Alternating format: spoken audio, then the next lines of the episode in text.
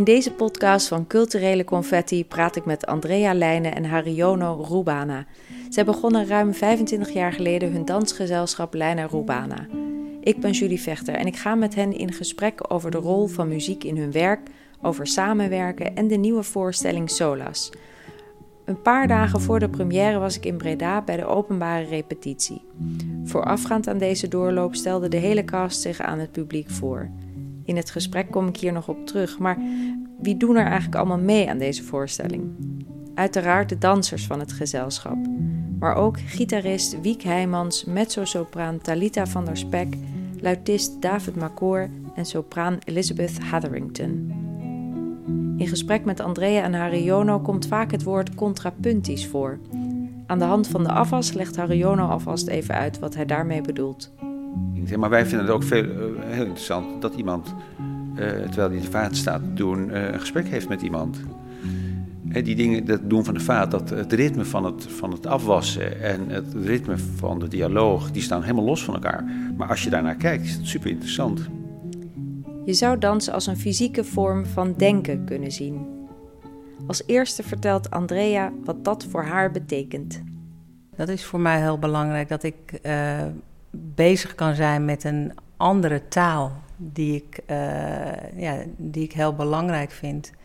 Omdat het andere dingen uit kan drukken waar je soms misschien geen woorden voor kunt vinden. Maar dat is. Ja, dat, omdat mensen vaak uitgaan van dat je dan uh, zoals je iets opschrijft, het op zo'n manier denkt met je lichaam. Maar uh, als danser denk je op een andere manier met je lichaam. En ook je fysieke geheugen is daarin heel belangrijk. Um, en die, die vraag inderdaad van hoe onthoud je dat? Dat is ook dat het bijna uh, als een soort...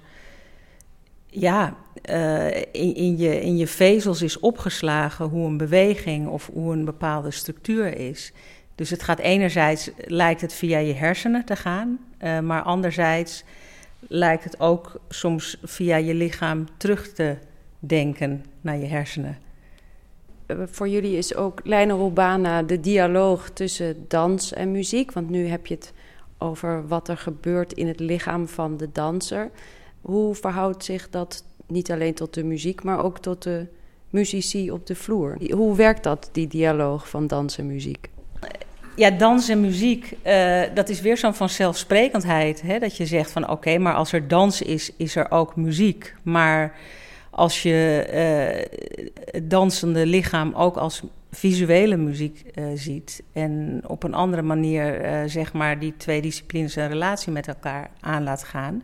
en bijvoorbeeld ook bij de zangeressen bijvoorbeeld... die echt gewend zijn om hun bewegingen te gebruiken om wat ze zeggen, wat ze zingen, uit te drukken. Nou, en wij vragen dan aan ze om andere bewegingen te maken die contrasterend zijn, die een ander tempo hebben, die niet onmiddellijk uh, uh, uh, uitdrukken wat ze zeggen.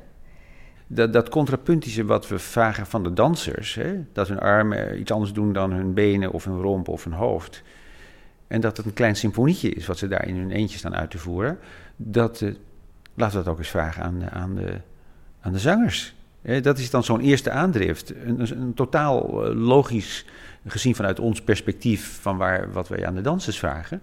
Maar wat het dan precies gaat, gaat, uh, gaat betekenen en hoe het uitpakt, ja, dat moeten we allemaal nog uitzoeken. Dus daar, daar, zijn we dan nu uh, voor het eerst wat, wat verder mee. Maar we zijn nog lang niet klaar mee.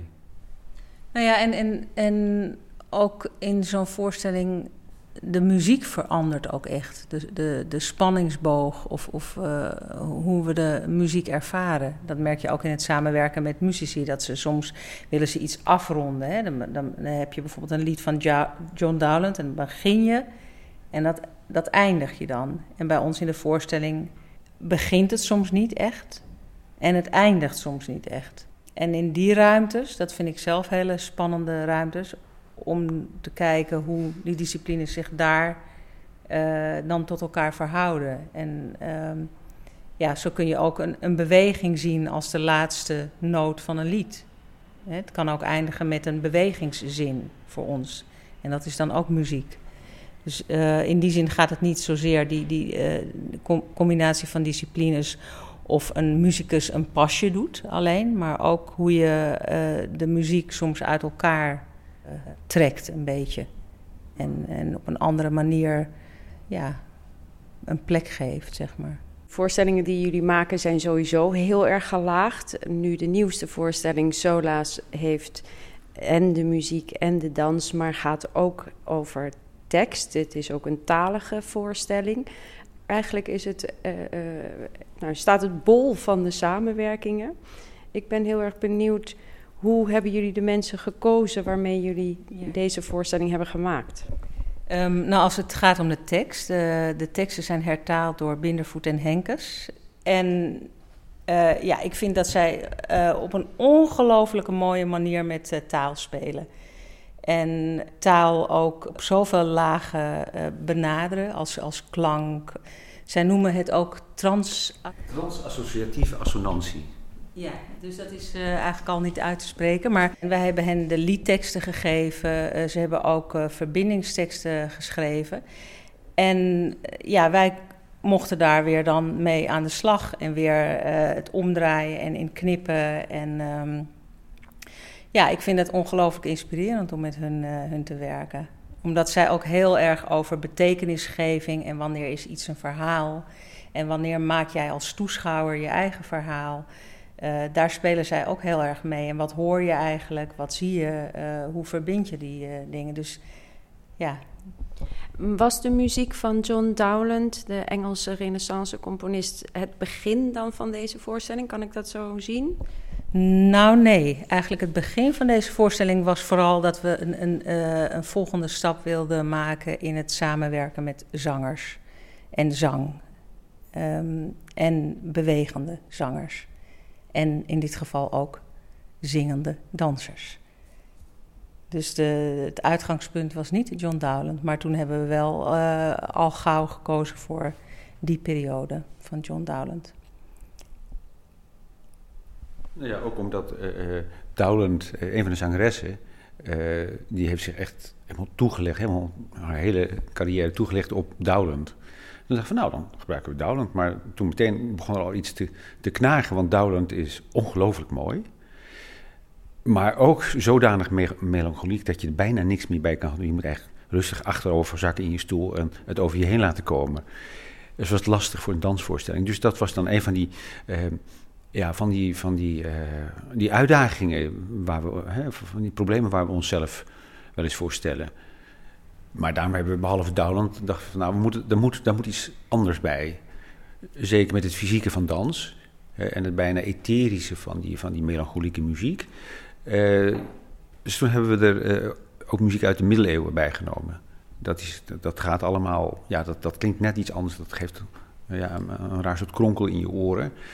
En en elektrische gitaar, Wiek Heijmans, die daar zijn bijdrage, een paar nieuwe stukken heeft ingebracht.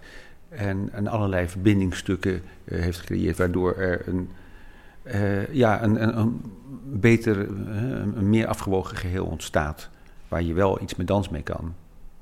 en het, het, andere, het andere waagstuk, dat, dat is ook het feit dat we ehm, multidisciplinair werken, maar dan niet alleen bij die zangeressen, dat, dat ze dans en tekst en beweging moeten uh, vermengen. En dat dat dan niet allemaal in dezelfde richting moet wijzen. Maar dat geldt ook voor de hele voorstelling.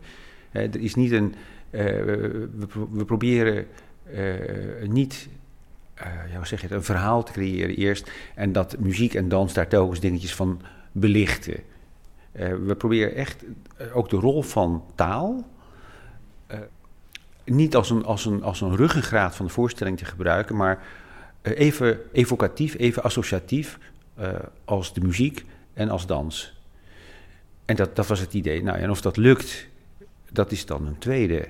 Is iedere nieuwe voorstelling die jullie gaan maken, is de voorstelling zelf een uitdaging? Of heb je zin in een uitdaging en dat betekent dat er een nieuwe voorstelling, nieuwe makers, nieuwe samenwerkingen moet komen? Hoe is het linksom of rechtsom?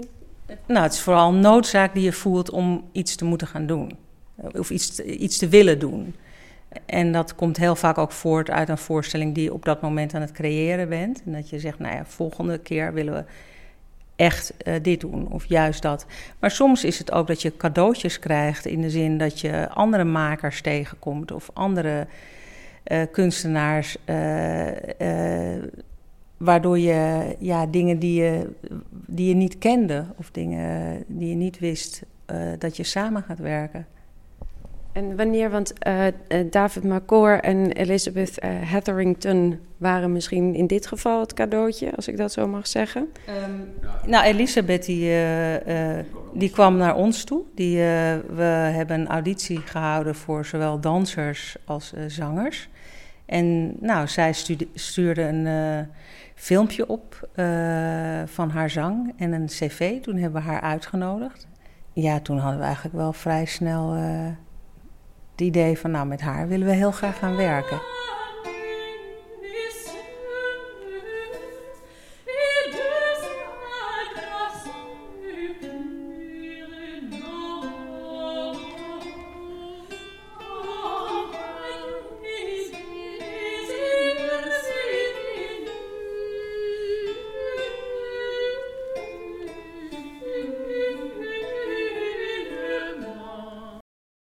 Ja, in, in deze voorstelling werken we niet alleen met uh, oude muziek, maar hebben we ook uh, gestiek uh, als uitgangspunt genomen voor de bewegingen. Wat betekent dat? Um, dat waren gebaren die in volgens mij de 18e eeuw gemaakt werden in het theater en die ook ja, het publiek ook heel goed kende.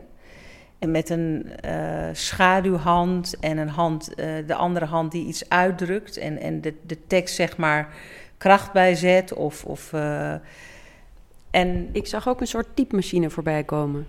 Die is er wel alweer uit, volgens mij. Ja. Maar is wel beeldend in wat een handbeweging kan zijn. Nou, nee, we hebben eigenlijk meer door die gestiek. we hebben ehm, ook een gestiekles gehad van Jet Wens. Maar die uh, uh, zijn we eigenlijk uh, ook gaan onderzoeken van, nou, wat zijn eigenlijk hè, gebaren, dus hedendaagse gebaren. Maar we hebben ook die gestiek hebben we bijvoorbeeld ook weer uitvergroot en als meer architectonische paden in de ruimte omgezet. Dus we hebben allerlei dingen eigenlijk gedaan met die gestiek. En je ziet in de voorstelling, zie je de echte gebaren, maar ook de getransformeerde gebaren en soms ook hedendaagse gebaren. Maar daarin ook weer dat spel met betekenisgeving, ondersteuning van tekst, geen ondersteuning, een, een uh, contrasterende laag. Uh, of juist soms wel even een laag die samenvalt.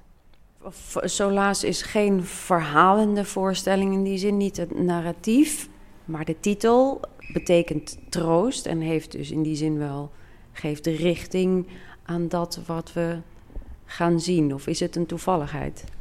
Um, nou, ik hoop dat het mensen uh, af en toe iets biedt in die richting. Uh, dat zou ik wel heel mooi vinden. Maar ja, dat is niet aan ons hè, uiteindelijk. Het is toch aan de, aan, de, aan de toeschouwer om te kijken of dat misschien troost kan bieden. Dat bepaal je sowieso denk ik niet voor een ander. Maar ja, ik hoop dat wij toch een, een uh, ja, een palet aanreiken waar mensen misschien toch kleine momentjes uh, uit kunnen halen voor zichzelf. Ja, dus dat Solas, dat zit er wel in. Maar het, het gaat niet over Solas. Het is iets wat het teweeg zou kunnen moeten brengen. Dat is veel interessant. Omdat we dat belangrijk vinden in deze tijd. Waar je met zoveel dingen wordt geconfronteerd. Dat je best eh, af en toe een, een steuntje in de rug nodig hebt. Hè, om er de moed in te houden wat ik heel leuk vond met het voorstelrondje uh, woensdag. Uh, toen realiseerde ik me ook, Jury al 14 jaar bij jullie. Maar jullie hebben, werken ook met stagiairs die voor het eerst met jullie een voorstelling maken. Hoe gaat en Wiek werken? Dus ook de vierde samenwerking ja. met Talita ook. Ja. Ja. Hoe, hoe werkt dat met zo'n wild palet aan jonge mensen, nieuwe mensen, de hele rattenplan? Ja, het is een heel divers palet in, in, in leeftijd, waar mensen vandaan komen, wat hun achtergrond is. Uh, als je het weer over verwachtingen hebt, soms ook wat hun verwachtingen zijn. Um, maar wij, werken toch altijd op een manier, ook met stagiaires, dat, dat we ze echt helemaal betrekken bij het proces. Dat vind ik echt heel belangrijk. En niet dat ze een beetje uh, meedoen, maar we vragen ook echt iets, iets van ze. En um, ja, ik denk dat die, die verschillende uh, samenwerkingen, de een veel meer ervaring dan de ander, dat, dat, dat, dat, is ook echt onderdeel van het ontstaan van die voorstelling. Dat, uh, dat er ook verschillende referentiekaders zijn. Maar goed, het, dat maakt het soms ook niet makkelijk. Hè? Ik bedoel, want ons werk is, is best wel moeilijk, denk ik, voor we, we, veranderen veel. We zijn altijd heel veel aan het puzzelen, aan het uh, schaven. Uh, het vraagt fysiek, uh, wat Harjona net al zei, veel van mensen.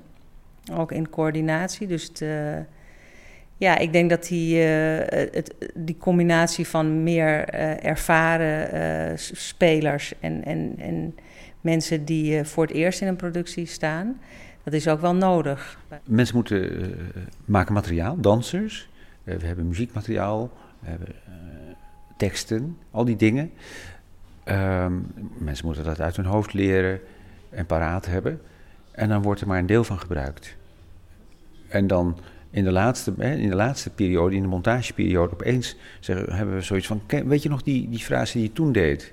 En als we dat nou eens met deze muziek en dat, uh, met die tekst doen, um, dan krijgen we precies wat we hebben, wat, wat, wat we nu nodig hebben. En dat telkens eh, dat, dat schakelen, nou, dat, dat, is, dat is heel erg veel eisend voor de dansers. Ja, we maken eigenlijk eerst hele grote streken in het begin. En uh, ja, zo met een grote kwast. En dan uh, gaan we het naar de première toe steeds meer fine-tunen.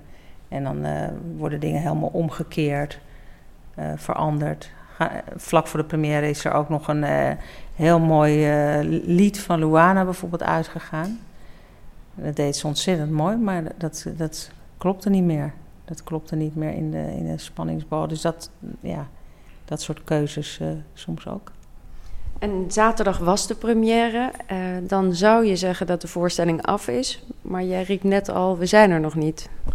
Nou, nou we houden het even zo, want het moet, het moet even allemaal settelen. Maar nou ja. Eh, wat je eigenlijk volgens mij zegt, we zijn er nog niet, is dat wij altijd uh, door blijven ontwikkelen. Dat is volgens mij interessanter.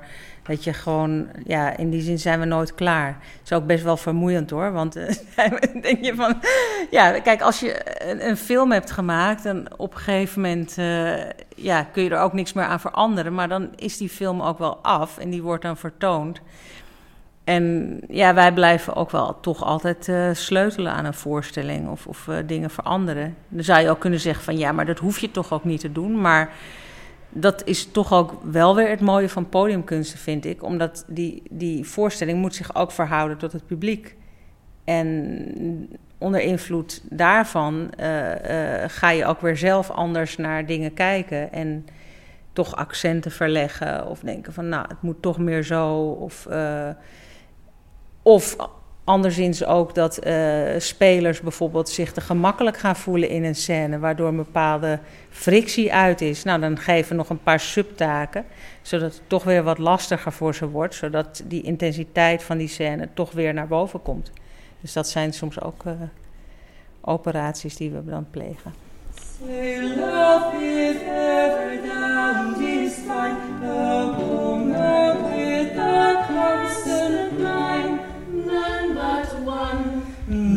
But one. And what should that rare mirror be?